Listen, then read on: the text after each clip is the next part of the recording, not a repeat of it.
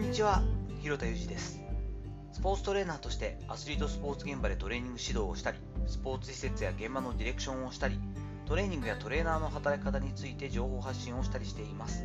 最初に告知をします。ノートにてスポーツ現場の専門家のための超リアル エスエヌエス 活用術というさんじゅっぷんほどの動画 かけるさんぼんのコンテンツをすでにアップしています。現場に入っていつつ、次のキャリアを見据えて情報発信をして自分の存在価値を高めていきたい、考えながら、でもな、忙しいしなと、結構主義もあるしなと思って悩んでいるような専門家の方っていうのは結構多くてですね、そういった方にドストライクの内容に仕上げております。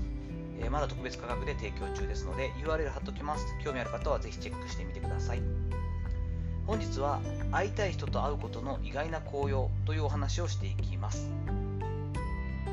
えー、ずっと配信を聞いてくださっている方にとっては耳たこの内容かもしれませんけれどもですね、私は会いたいと思った人にはすぐに会いに行くという性質を持っていて、そういったまあポリシーに近いものを持っているんですよね。まあ一般的に会いたくない人に会う人はそういないと思うんですけれども、起業したての頃のですね、ワンタップコンディショニングというアプリのコンディショニングシステムで有名な株式会社のユーフォリア代表の橋口博さんという方もですね、私ものすごく尊敬している大人の一人でして、起業したての時にあのまだまだ多分小さい時のオフィスの時に伺ってですね、お話聞いてすぐにこれはいいなと思って、当時のラグビーチームのシステムとして使わせていただいたりとかですね、メインで配信しているこのスタンド エフエム というアプリがあるんですけれども、そこで大好きなチャンネルを持っていらっしゃるスキメスさんという方にもですね、大阪でお時間を作って会っていただいたりもしています。最近では大切な仕事仲間である東京ガスパフォーマンスコーチの中田文也と、そしてまあ株式会社スポーツバックスのトレーナー事業を担当している中田修斗、このふたりは兄弟なんですけれども、このふたりのお父さん、トレーナーとして長い実績で活躍されている中田義和さんにもぜひぜひお会いしたいということを文也を通して伝えていたところ、さんにんでお会いやよにんですね、シュートと文也、そしてお父さん、そして私ということで、不思議な親子さんにんと私ひとりということでお会いしたりすることもできたりしています。やっぱりですね、会ってみなきゃ分からなくて、会った瞬間にインスピレーションをもらえる人っていうのはたくさんいたりしますよね。で、一方で会い会いたい人に会ってみるということの意外な効用というのもあったりします。これはさっき言った会った瞬間にインスピレーションをもらえる人と同じようにですね、会ってお話をした瞬間というか、口を開いた瞬間にあれと感じることがあったりしませんか？何に対してかはわからないものの、自分の描いていた期待値に達してない人だということがその瞬間に分かってしまう時ってあったりしますよね。で、残念だな、だなと思う気持ちもありますが、これはこれで素晴らしいことだなとアラフィフになった今は非常に思います。今後ご縁があるような人ではなかったんだなということが分かるからなんですね。これは分かるからって、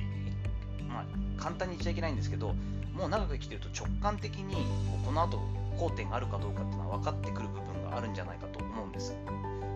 これ言い方によっては多少横柄に聞こえるかもしれませんけれども、逆に言えばですね、相手の方からもそう感じられることは結構あるはずだよなと自分でも思ってるんですね。